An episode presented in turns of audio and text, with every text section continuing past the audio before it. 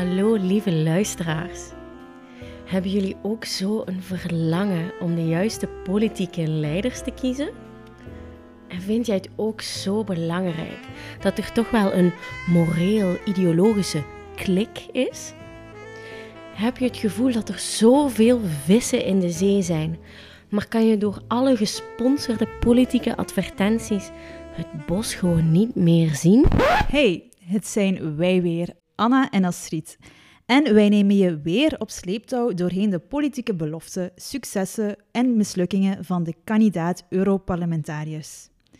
Want op 9 juni trekken we naar de stembus.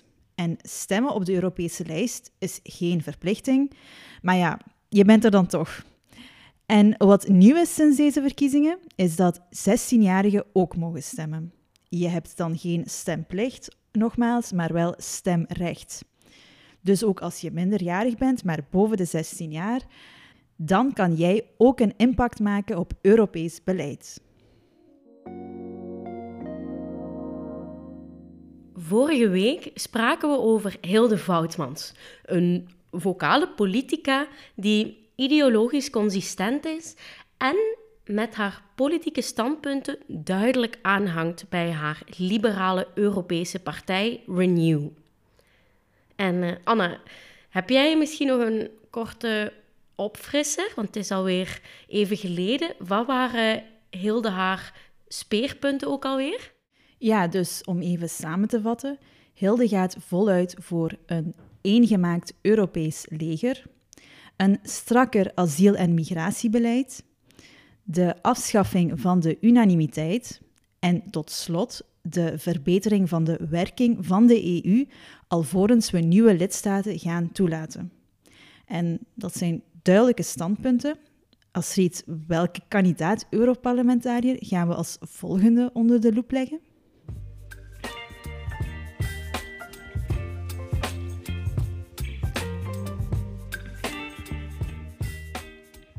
In deze aflevering gaan we kijken naar het werk en de beloftes van Sarah Mathieu, de lijsttrekker van Groen.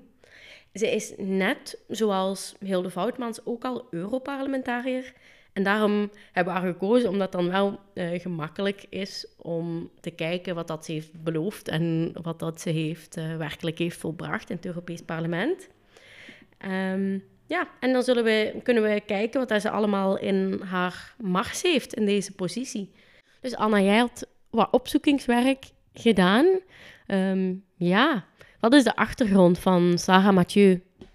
Wel, wat me opviel is dat ze al lang actief is uh, binnen Groen. In 1999 was ze al medestichter van de jongere afdeling van Agalef in Aalst. En Agalef? Agalef, wat is dat? De voorloper van uh, Groen naamsverandering. Ja, dat is... Ze hebben ook een rebrand gehad, ja, zoals vooruit. inderdaad. En aan de UGent stichten ze ook een Agalef-afdeling tijdens haar studies. En ook een groene studentenvereniging, de Groene Alternatieve Studenten. Daarna heeft ze ook nog gewerkt bij Natuurpunt. En ze is eigenlijk al heel lang actief in de Groene Koepelpartij in Europa. Wat weet jij nog, Astrid, over haar? Ik heb niet zo heel veel gevonden. Ik ook niet. Niet zo heel veel van haar persoonlijk leven um, op internet. Wat dat ik weet is dat ze in Gent woont en ze is daar ook gemeenteraadslid. En ze houdt van fietsen. Oké, we zien dat Sarah Mathieu een geëngageerd persoon is, maar wie is ze dan op ideologisch vlak en waar staat ze voor? Sarah Mathieu is lid van, de, van Groen, hier in eh, België. En Groen is lid van de Europese partij The Greens slash the European Free Alliance. Het zijn eigenlijk twee partijen bij elkaar. aan de ene kant hebben we de Groenen en die, ja, die staan mm, voor ja, de typische groene standpunten. vooral een nadruk op milieu en inclusie en gelijkheid. En daarnaast hebben we dan de European Free Alliance. Dat zijn wel maar zes mensen van de 72 die daarbij horen. En zij, zij staan voor het verdedigen van minderheden, culturele en taalkundige diversiteit en het verdedigen van de, mensen die, van de rechten van de mensen die geen land hebben. Oké, en als ik een stem uitbreng op de Groene Partij, Sarah Mathieu, gaat die stem dan ook naar die European Free Alliance? Nee, nee. Als wij, hè, als iemand Mhm. op Sarah Mathieu hier stemt, of op de groene lijst hier in België, dan gaat hij ook naar die lijst. En dat is enkel voor, ehm, ja, Belgisch, ja, voor, voor Vlaams Groen. Ehm, en niet voor de European Free Alliance. En hoe geraken zij dan aan hun stemmen? Zij worden verkozen binnen hun land. Maar er is niemand van de European Free Alliance die nu in het Europees parlement zit, die ehm, ja, Namens hier België. namens België verkozen is. Ja. Ja. Oké. Ehm, en dan gaan we kijken naar de overeenkomsten tussen ehm, het programma van Sarah en de politieke punten van de Europese Groenen. Zijn er veel overeenkomsten in. En dat is wel, de Groenen hebben wel een vrij uitgebreid pakket aan punten. Maar ik zal kort even doorlopen. Natuurlijk, klimaattransitie staat bovenaan samen met de bescherming van de biodiversiteit. Ehm, ze willen een eerlijke en gelijke samenleving waarin de democratie beschermd wordt, ehm, waarin dat we een ehm, sterke rechtsstaat hebben en fundamentele ja, rechten en vrijheden worden beschermd. En ook een interessante, ze eh, vinden dat het besluitvormingproces in de EU veel transparanter moet. En voor de rest, ja, ja ik denk dat, denk dat het ongeveer wel is om in het heel kort, heel kort te zeggen. En ja, hoe vergelijkt Sarah daar dan mee? Ze neemt wel een heel de- deel dingen over. eh, natuurlijk, want ze hoort ook bij die partij. Maar wat daar opvalt bij haar, is dat ze wel een sociale groene is. Ehm, voor haar is het belangrijk, en dan zien we verschillende keren terugkomen, dat het klimaatbeleid eerlijk is. Dat, die, dat ehm, er groene jobs zijn, dat er lokale groene jobs zijn, dat er beter en goedkoper openbaar vervoer is, dat er betaalbare en groene energie is van bij ons. Ehm, ja, dus dat sociale aspect brengt zij heel erg naar voren. Ehm, en voor de rest, ja, een beetje, ja, een beetje eh, te verwachten. Dus milieu en natuur beschermen. Ehm, ze is voor afvalpreventie, repareerbaarheid van producten. En eh, ook voor een sterke rechtsstaat en het beschermen van de mensenrechten. Dus dat, dat is het zo een beetje. Groen werkt volop mee aan onze samenleving op te bouwen naar een duurzame en circulaire economie. Dat biedt kansen. Onze jobs, ons welzijn en onze samenleving worden menselijker met meer respect voor onze planeet. Ja, ik denk dat we daar ook een tegenstelling zien met eh, Hilde Voutmans. Want Hilde Voutmans was voor, voor klimaattransitie, maar die mocht niet ten koste zijn van de bedrijven. Ja. En wat zien we dan bij Sarah Mathieu? Sarah Mathieu zegt de klimaattransitie mag niet ten koste gaan van sociale rechtvaardigheid. Ja. Je had nog een punt gevonden waar ze het allebei over eens waren, Voutmans en Mathieu. Ja, ja dus dat komt eh, niet in haar top campagnepunten. Maar zij is ook voor een eengemaakt leger. Net zoals Hilde Voutmans.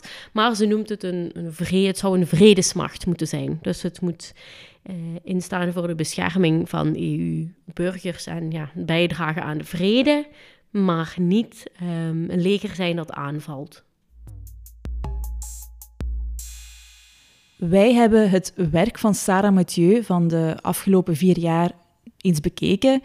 En we hebben de zaken die ons opvielen eruit gekozen om te bespreken. En wat, welke zaken zijn dat, Astrid? Allereerst is er milieu.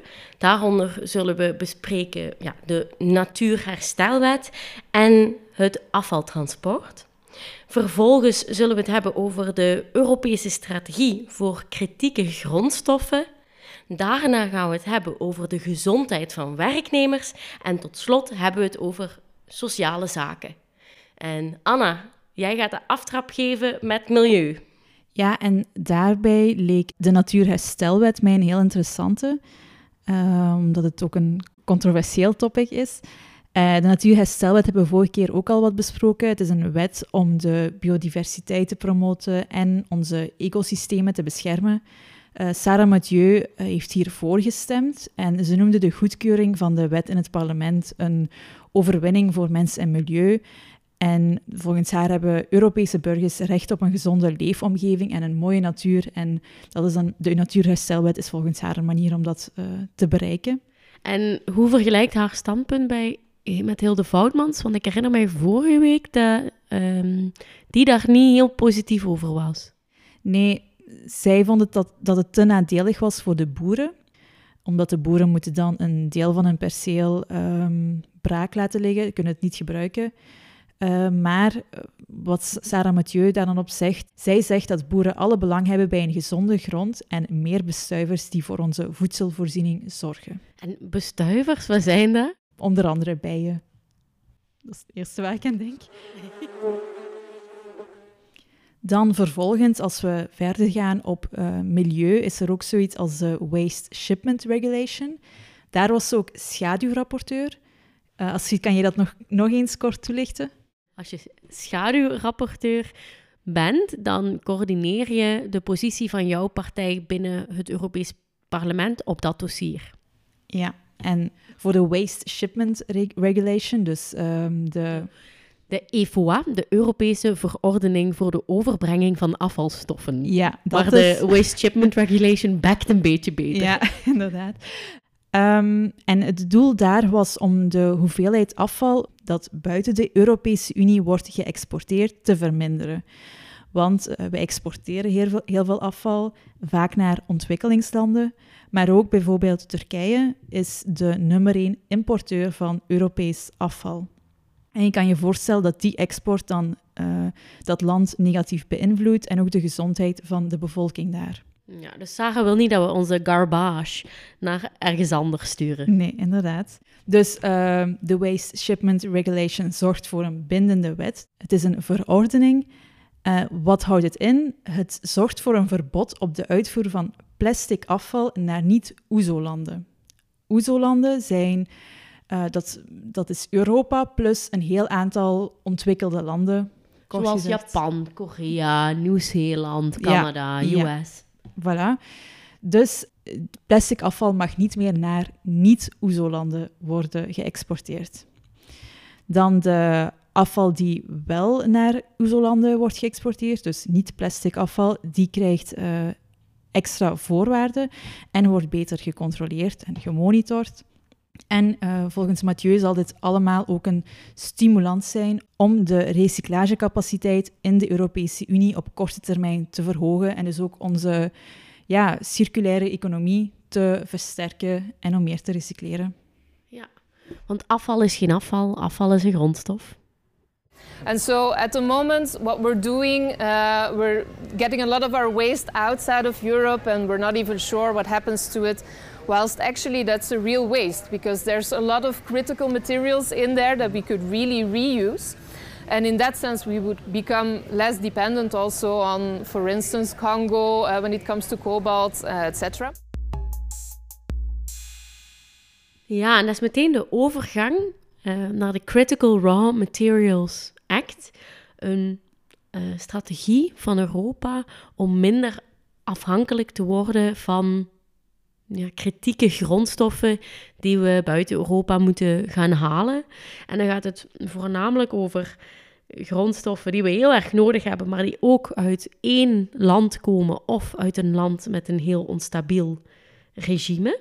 En aan de andere kant, in deze, uh, ja, het is een strategie, en aan deze strategie gaan ze, gaat de EU ook kijken hoe dat ze, um, ja, wat dat ze nodig heeft voor de energietransitie en de digitale revolutie en defensie. En zo in kaart brengen, ja, wat hebben we nodig en welke materiële ketens moeten we beschermen of diversifiëren. Dat we, naar andere, dat we partnerschappen gaan sluiten met andere landen. Dus het is een heel strategisch dossier. En ja, Sarah Mathieu was hier schaduwrapporteur. Dat wil zeggen, ze coördineert de positie van de Groenen hier. En er zijn een aantal punten waar ze, dat ze echt heeft benadrukt. En dat is het beschermen van de rechten van de uh, inheemse bevolking. Dat er ook milieu- en sociale criteria komen voor die materialen. En ook dat we uh, mijnbouw gaan beperken in natuurgebieden of beschermde gebieden. En een ander puntje dat we zien is dat er een focus moet zijn volgens haar op de circulaire economie. Dat we ja, onze spullen gaan moeten recycleren en op die manier onze grondstoffen hergebruiken. En zien we in de uiteindelijke tekst ook de positie van Sarah Mathieu terug? Ja, ja, daar zien we inderdaad terug. Dus bescherming van lokale bevolking, van, de, uh, van milieu en ook uh, die focus op de recyclage. Um, ja, maar dus er is een akkoord tussen de Raad, Commissie en het parlement, een eerste akkoord. Um, alleen nog de Raad, die moet het nog um, ja, zijn zegen geven en dan, en dan is de Critical Raw Materials Act in werking. En van het ene serieuze onderwerp gaan we naar het volgende loodzware onderwerp. Ja, het volgende onderwerp is lood. Sarah Mathieu was schaduwrapporteur bij een wettekst over het verlagen van de grenswaarden van lood bij werknemers. En uh, dus die grenswaarden waren, waren er al, maar die worden nu verlaagd. En waarom moeten die verlaagd worden? Wel, Langdurige blootstelling aan lood kan leiden tot heel veel gezondheidsproblemen. Het kan je zenuwstelsel aantasten, het kan de vruchtbaarheid beïnvloeden. En voor werknemers die tijdens hun werk in aanraking komen met lood, kan dat natuurlijk uh, ja, heel slechte gevolgen hebben. Oh wow, dat wist ik niet. Ja, en dus die nieuwe wetgeving voert die nieuwe grenswaarden in. En het stelt ook nieuwe grenswaarden voor het eerst voor dissocianaten. En dissocianaten zijn andere chemische stoffen die heel veel worden gebruikt in de industrie. En die kunnen ook heel schadelijke gevolgen hebben. De wettekst is er ook met het oog op de transitie naar klimaatneutraliteit. Want lood en dissocianaten gaan naar alle waarschijnlijkheid heel veel worden gebruikt bij de productie van batterijen, windmolens, elektrische voertuigen. Dus daarom was die bescherming ook nodig. En de gezondheid van werknemers is wel iets dat Sarah Mathieu nauw aan het hart gaat, want ze heeft nog een wetgeving hieromtrent gemaakt. Ja, klopt. Dit keer ging het om asbest. Ze was ook schaduwrapporteur bij een nieuwe richtlijn over het verlagen van de asbestlimieten. Nu, het is zo, er is sowieso een verbod op het gebruik van asbest binnen de EU, maar asbest blijft aanwezig in heel veel gebouwen. En uit een studie van de Europese Commissie blijkt dat in 2019 meer dan 70.000 werknemers in de EU stierven door eerdere blootstelling aan asbest. 70.000 mensen per jaar, hoor ik dat goed? Ja, 70.000. We hebben het even opgezocht en dat komt ongeveer overeen met het inwonersaantal van Oostende. Dus ja, heel veel. Die nieuwe regels verlagen de huidige asbestlimieten en ze voorzien ook in ja, veel betere technologieën om de blootstellingsniveaus aan asbest te meten. Dus Sarah zorgt voor betere en gezondere werkomstandigheden van werknemers. Ja, klopt. Als kind vertelde men mij dat asbest geen kwaad kon zolang er geen gaten in boort. Dat is onzin natuurlijk. Vandaag weten we helaas beter. Dan zijn we aangekomen bij het laatste stuk van deze aflevering. En die gaat over sociale rechtvaardigheid.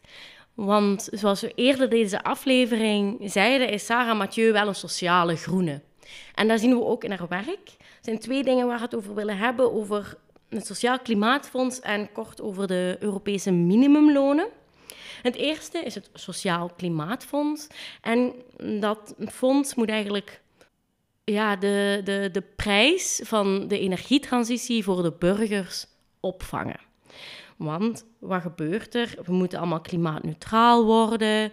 Um, ja, fossiele brandstof gaat meer kosten. En dat doet ook pijn in de portemonnee. En het zijn voornamelijk meer ja, kwetsbare gezinnen die die effecten heel erg voelen. Hè. Dus hoge energieprijzen, hoge transportkosten.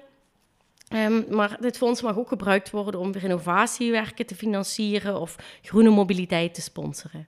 En ja, het Klimaatfonds is er, is er doorgekomen. Het wordt gefinancierd met de opbrengsten uit, uit het emissiehandelssysteem. En waar Sarah, heel, Sarah Mathieu heel blij om is, is dat ze wel een ja, soort ja, richtlijn aan de, aan de lidstaten hebben gegeven van het geld moet wel in de eerste plaats gaan naar arme en kwetsbare huishoudens. Dus dat lidstaten toch beperkt worden om het geld mm, te geven aan bedrijven die dan ja, daarmee elektrische wagens voor hun werknemers gaan kopen. Um, maar wat is niet heel tevreden mee is, is dat de pot geld niet heel groot is. Het is 87 miljard. 87 miljard lijkt heel veel, maar dat valt wel mee in perspectief. Want in Vlaanderen alleen zullen we al 6 miljard euro per jaar nodig hebben om al die huizen die hier staan energiezuinig te maken. En dan moet je ook denken, we zijn wel met 27 lidstaten om de pot te verdelen. Um, en dan zijn we bij het laatste aangekomen, heel kort, over de minimumlonen. Dus waar zij ook aan heeft gewerkt als co-rapporteur, dus was nog iemand anders rapporteur ook, maar zij ook. Um, ja, gewoon ervoor, ervoor gezorgd dat er nu een richtlijn is voor de lidstaten dat de, het loon van ja, van een werknemer niet lager mag zijn dan de armoedegrens. Klinkt logisch. Wil natuurlijk niet zeggen dat in alle lidstaten eh, evenveel euro's dan op de bankrekening krijgt, maar het is aangepast aan de welvaart binnen de lidstaat. We zijn aan het einde van deze aflevering over Sarah Mathieu.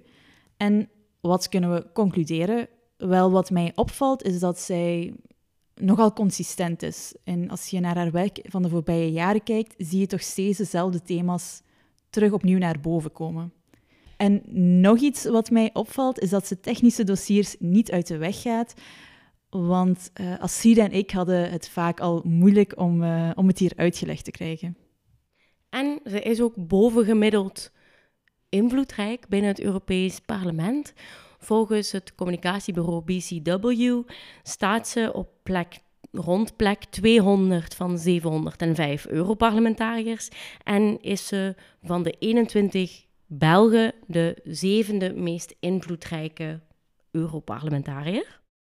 Dus, om het in het kort te zeggen, als je de sociale energietransitie, de veiligheid van werknemers en de bescherming van milieu en biodiversiteit belangrijk vindt, dan is Sarah Mathieu de vrouw voor jou. Bedankt voor het luisteren naar de tweede aflevering van What the Fuck EU.